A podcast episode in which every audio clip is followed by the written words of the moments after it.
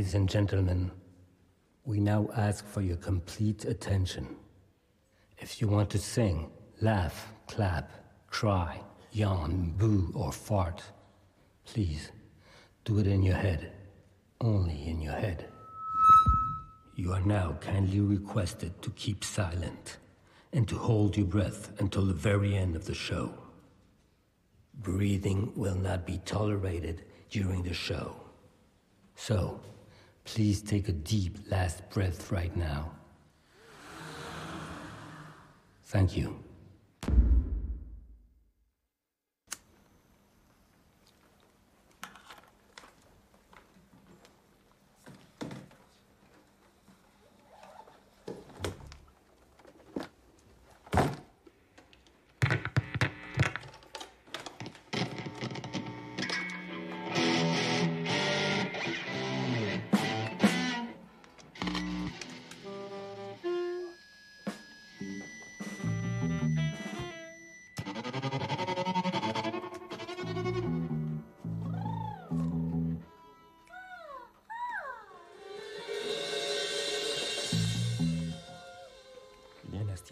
Ça va commencer.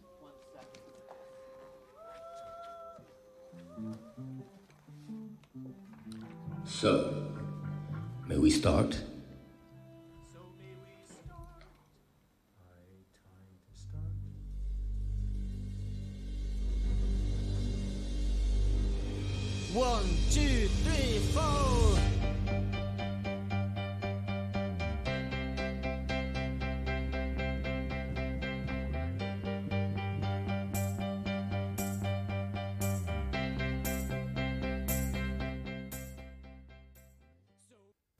6월 27일 월요일 FM 영화 음악 시작하겠습니다.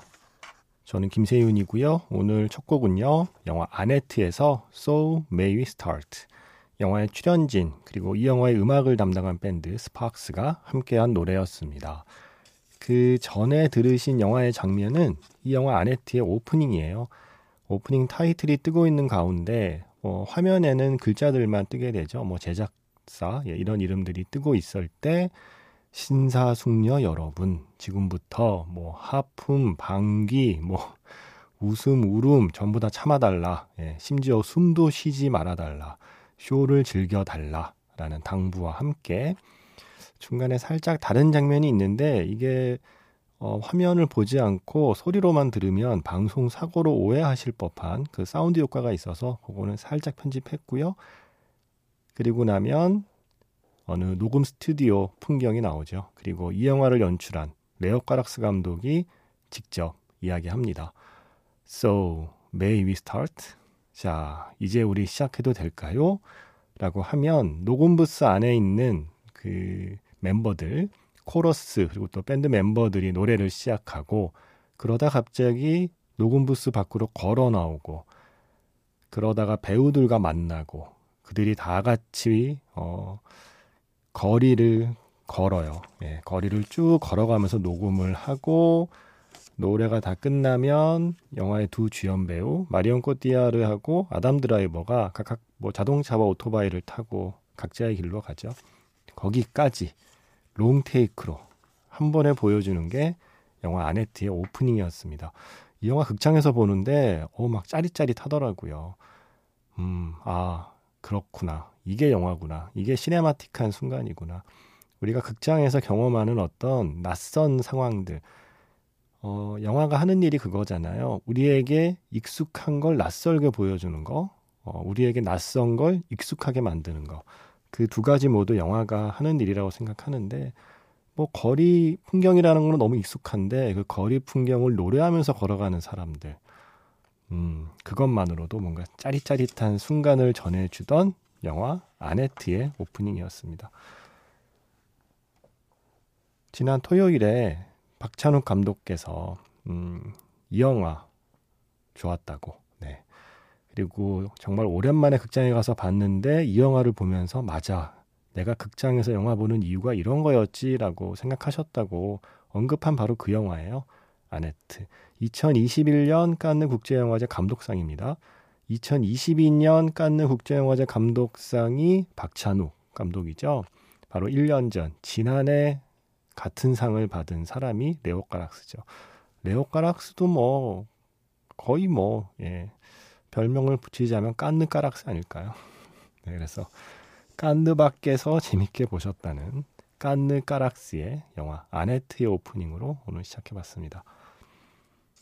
원래는 그냥 뭐 FM 영화 음악에 처음 오시는 것도 아니고 새 영화 어, 내놓으실 때 되면 한 번씩 찾아오셨으니까 이번에도 그냥 이렇게 소소하게 소박하게 오셔서 이야기 나누다 가시는 걸로 생각하고 모셨는데 예, 그 사실을 알고 어, 갑자기 MBC에서 예, 뭐 카메라로 찍어야 된다, 뭐 사진을 따로 찍어야 된다부터 시작해서 다른 방송 프로그램 작가님들, 뭐 PD님들 네, 와서 사인 받아야 된다, 뭐 예, 정신 없었네요. 네, 그래서 저는 아 그렇구나. 이제 박찬욱 감독님이 우주 데스타는 우주 데스타구나 라는 생각을 했습니다. 어, 어쨌든 네, 뭐 여러모로 저한테는 아쉬움이 많이 남는 인터뷰였지만 왜냐하면 시간은 정해져 있고 물어볼 건 너무 많았고요. 언제나 끝나고 나면 이불킥을 하는 게 또 인터뷰니까요. 음, 듣는 분들께는 좋은 시간이었길 바랄 뿐입니다. 자, 문자 번호 샵 8000번이고요. 짧게 보내시면 50원, 길게 보내시면 100원의 추가 정보 이용료가 붙습니다. 스마트 라디오 미니, 미니 어플은 무료이고요. 카카오톡 채널 FM 영화 음악으로 사연과 신청곡을 남겨주시면 됩니다. 이경현 씨, 박찬욱 감독님 영화 중에 스토커도 정말 재밌게 봤어요. 조금씩 풀려가는 삼촌과 가족의 비밀. 그 과정이 구두나 달걀로 표현되는 신들이 아름답기도 하고 정말 매력적이었습니다. 주변에 본 사람이 많이 없어서 아쉬운 영화 중에 하나예요. 영화 마지막 장면에 흐르는 Becomes the Color, 에밀리 웰스의 노래 신청합니다 하셨어요. 바로 이 노래였습니다. 2013년 작품이죠. 할리우드에서 찍은 박찬욱 감독의 영화. 말씀하신 것처럼 본 사람이 많이 없어서 저도 아쉬운 영화입니다. 저도 재밌게 봤거든요. 미아 와시코브스카라는 배우의 매력이 아주 가장 잘 살아있는 영화라고 생각합니다. 저는 이상한 나라의 앨리스보다 네, 저는 이 영화에서의 그 모습이 더 어울린다고 생각했어요. 제가 토요일에 질문하지 못한 네, 질문을 준비해 놓고 미처 하지 못하고 인터뷰가 끝난 것 중에 하나가 감독님의 작품 중에 사람들에게 비교적 덜 알려진, 덜 기억되는 그런 영화들 중에 딱 한 영화를 봐야 한다면 사람들에게 뭘 추천하고 싶냐라는 조금은 고약한 질문을 하려고 했어요. 그 후보가 복수는 나의 것. 네. 이게 극장에서 100만이 안 넘은 유일한 박찬욱 감독의 개봉작입니다. 그래서 복수는 나의 것. 그 다음에 사이보그지만 괜찮아. 예. 제가 이 영화를 언급하는 이유는 사이보그지만 괜찮아를 아예 없는 영화 취급하더라고요. 이번에 헤어질 결심이 15세가 나왔더니 박찬욱 감독이 청불이 아닌 영화를 찍은 게 처음이다. 뭐 이런 기사가 심지어 나왔어요. 사이보그지만 괜찮아는 12세였습니다. 그래서 많은 사람들의 기억 속에 아예 잊혀진 것 같아서 이 영화 박쥐를 찍기 전까지는 감독님 본인께서 제일 마음에 드는 영화로 사이보그지만 괜찮아를 늘 언급했었거든요. 올드보이나 복수는 나의 것보다 나는 사이보그지만 괜찮아가 더 마음에 든다. 그 정도의 영화였기 때문에 네, 아쉬움이 많을 것이고 그 다음에 바로 이 영화 스토커 요 세 편 정도를 후보로 생각했었어요. 근데 인터뷰하다가 제가 깜빡했던 리틀 드러머걸 리틀 드러머걸 때 FM 영화 음악에 출연하셨거든요. FM 영화 음악 정은채입니다에 출연하신 게 리틀 드러머 걸 공개될 때였는데 예, 제가 영화가 아니라는 이유로 잠시 그 목록에서 제가 빼놓고 있었더라고요. 자, 이렇게 네 작품, 예, 복수는 나의 것, 사이보그지만 괜찮아, 스토커, 리틀 드러머걸 네 작품 중에 아 그래도 이거는 좀 음, 봐줬으면 한다. 라고 딱 한 작품만 민다면 어느 작품에 손을 들어주겠습니까? 라는 질문을 하고 싶었거든요. 못했습니다. 예, 스토커였을까요? 뭐였을까요? 음, 지금 사실은 인터뷰의 반응이 굉장히 궁금해요. 예, 왜냐면, 어, 제가 주말 거는, 이제 주말 방송부는 고백하자면 녹음을 하거든요. 금요일에. 그래서 지금 녹음을 하고 있습니다. 그래서 박찬욱 감독님과의 인터뷰가 방송되기 전에 지금 이 프로그램, 이 방송을 녹음하고 있는 거예요. 그래서 반응을 모릅니다. 아, 이거 약간 시간 여행하고 있는 것 같아요. 네. 약간 그런 거 있죠. 음, 10월에 같은 영화처럼 2년 뒤에 전지현이 받아볼 편지를 2년 전에 이정재가 어, 우편함에 넣는 거잖아요. 네. 제 기분이 지금 그렇습니다. 네. 박찬욱 감독과의 인터뷰를 다 듣고 이 방송을 듣는 분들께 제가 지금 이 어, 멘트를 드리고 있는 거예요. 재밌었나요? 네. 어땠나요? 그곳은 어떤가요? 네. 서로 다른 시간대에 존재하는 DJ와 청취자. 네. 주말엔 저도 네. 주말이라도 저 좀 쉬어야 돼요. 네. 녹음할 수밖에 없어요. 음. Jade World 아이디 쓰시는 분께서 예전에 신청하신 곡이 그래서 오늘 생각이 났어요. 이거 정말 신청한 지 오래됐는데 죄송합니다. 오늘 딱 틀기 좋은 핑계네요. 내일을 방송하는 작가님, 어제 저에게 나는 내일 어제 너와 만난다 메인 테마 들려주세요. 라고 하셨습니다. 여러분은 지금 어제의 저를 만나고 계십니다. 저 이 영화 좋아하는데 제가 또 고마츠 나나라는 배우를 정말 사랑하거든요. 예. 고마츠 나나의 거의 화보집에 가까웠던 저에게는 행복했던 영화인데 나는 내일 어제 너와 만난다의 마지막 엔딩곡입니다. 해피엔드 백넘버의 노래입니다. 금요일에 제가 어, 일요일 밤 월요일 새벽에 계시는 청취자분들께 편지를 쓰고 있습니다. 우울할 땐 요리를 하세요. 네. 영화 10월에 어, 음악이었죠. 김현철의 Must Say Goodbye였고요. 그 전에는 영화 시월애를 할리우드에서 리메이크한 영화 키에누 리브스하고 산드라 블럭이 나왔던 영화죠. Lake House에서 This Never Happened Before 폴 맥카트니의 노래요. 그 전에는 나는 내일 어제 너와 만난다에서 Happy End back number의 노래였습니다. 사랑이었다는 걸 너무 늦게 알았습니다. 라는 대사가 있었잖아요. 10월에. 음, 녹음이었다는 걸 너무 늦게 알았습니다. 라고 말씀하실 것 같습니다. 저에게 보내는 답장에. 자, LYS. 이영신 씨 아닌가요? 네. 카카오톡 채널로 사연을 주셨어요. 비가 내리는 날 사연을 주셨습니다. 영음을 듣고 있는 지금 비가 조금 줄어서 추적추적 내리고 있습니다. 그런데 영음, 영화 음악 사이로 맹꽁이 소리도 같이 들리네요. 마치 오리 소리 같기도 하고요. 예전에 개구리 소리가 들린다고 사연 보냈던 기억이 나네요. 그때 여행 스케치 노래도 들려주셨죠? 아파트 옆 작은 공원에 사는 저희 동네 맹꽁이 소리 들어보실래요? 하시면서 맹꽁이 소리를 녹음해서 파일을 주셨어요. 네. 부디 내년에도 꼭꼭꼭 맹꽁이들이 찾아와 주길 바라는 마음이랍니다. 라고 하셨거든요. 어, 덕분에 맹꽁이 소리 들었습니다. 어, 이런 거 좋아요. 혹시 저에게 소리 보내주시고 싶으시면 보내주세요. 카카오톡 채널로 파일 보내주세요. 주변에 여러분이 계신 곳의 소음, 이 새벽 2시의 소음이면 더 좋습니다. 뭐 자동차 지나가는 소리도 좋고요. 새 소리도 좋고요. 새벽 2시에는 새가 소리를 내지 않겠군요. 뭐 물소리도 좋고요. 어, 어떤 소리도 좋습니다. 여러분이 지금 어떤 소리를 들으며 계신지, 어, 지금 FM 영화 음악이 어떤 소리들 가운데 섞여 들어가는지가 궁금하기도 하더라고요. 그래서 카카오톡 채널로 음성 파일로 예, 만들어서 보내주시면 지금처럼 틀어드리겠습니다. 자, LYS 아이디 쓰시는 분이 보내주신 맹꽁이 소리에 이어서 여행 스케치는 지난번에 제가 들려드렸으니까요. 음, 별이 진단에를 물론 들려드렸겠죠. 오늘은 맹꽁이 소리가 어울리는 영화 장면이 뭐가 있을까 생각하다가 이 영화 떠올랐습니다.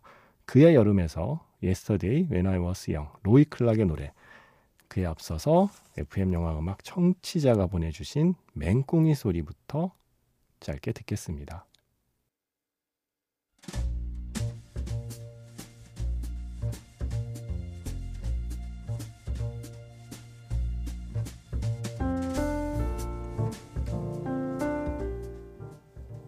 다시 꺼내보는 그 장면, 영화 자판기.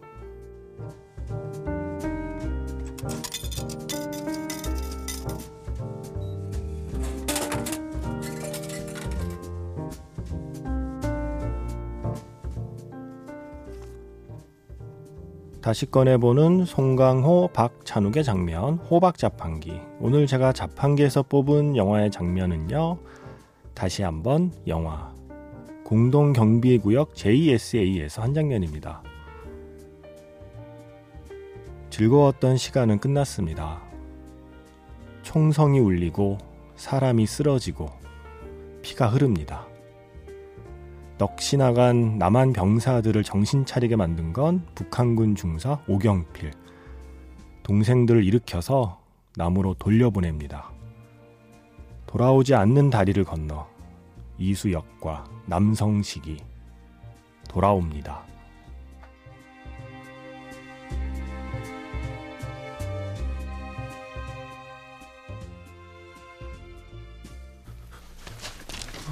내 말 잘 들어라.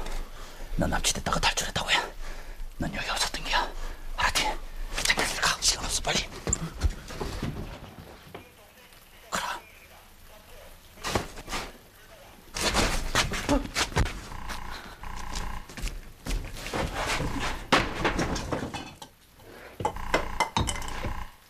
수혁아.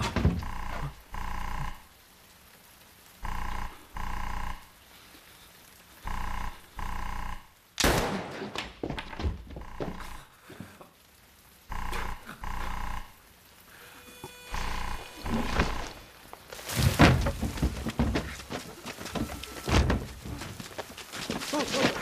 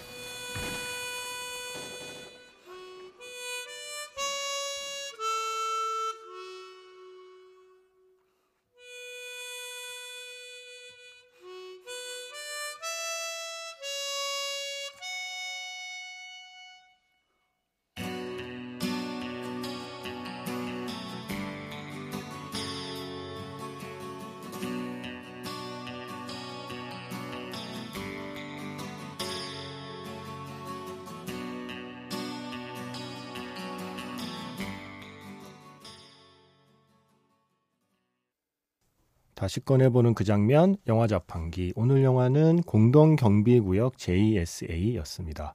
김광석의 붙이지 않은 편지가 영화에 흐르는 순간이죠.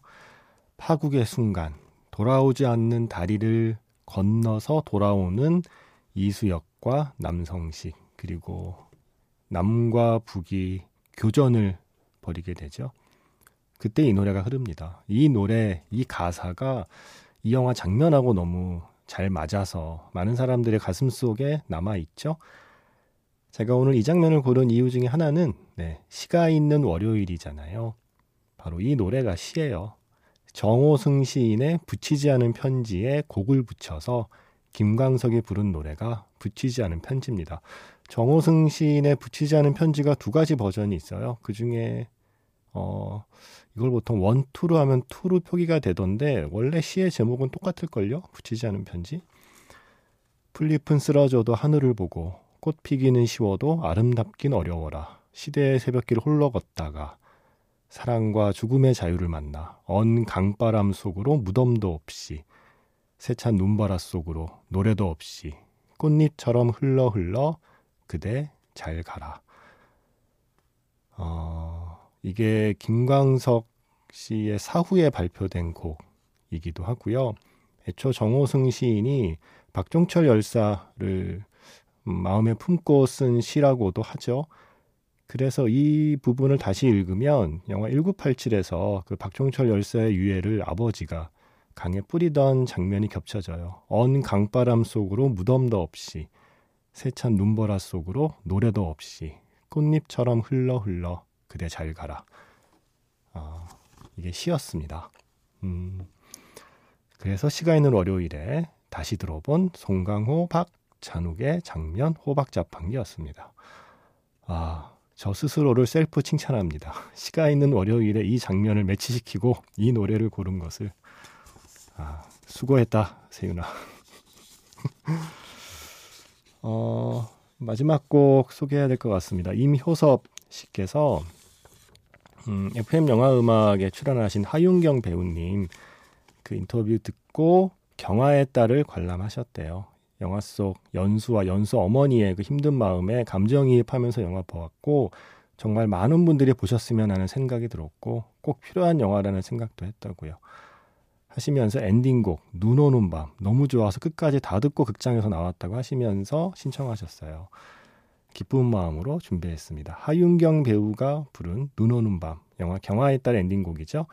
이 곡 먼저 듣고요. 이어서 오늘 La Vie en rose 안 들려드렸잖아요. 리사 오노 버전의 La Vie en rose 뒤에 이어질 거예요. 노래 방해하기 싫어서 미리 마지막 인사드리겠습니다. 지금까지 FM 영화 음악 저는 김세윤이었습니다.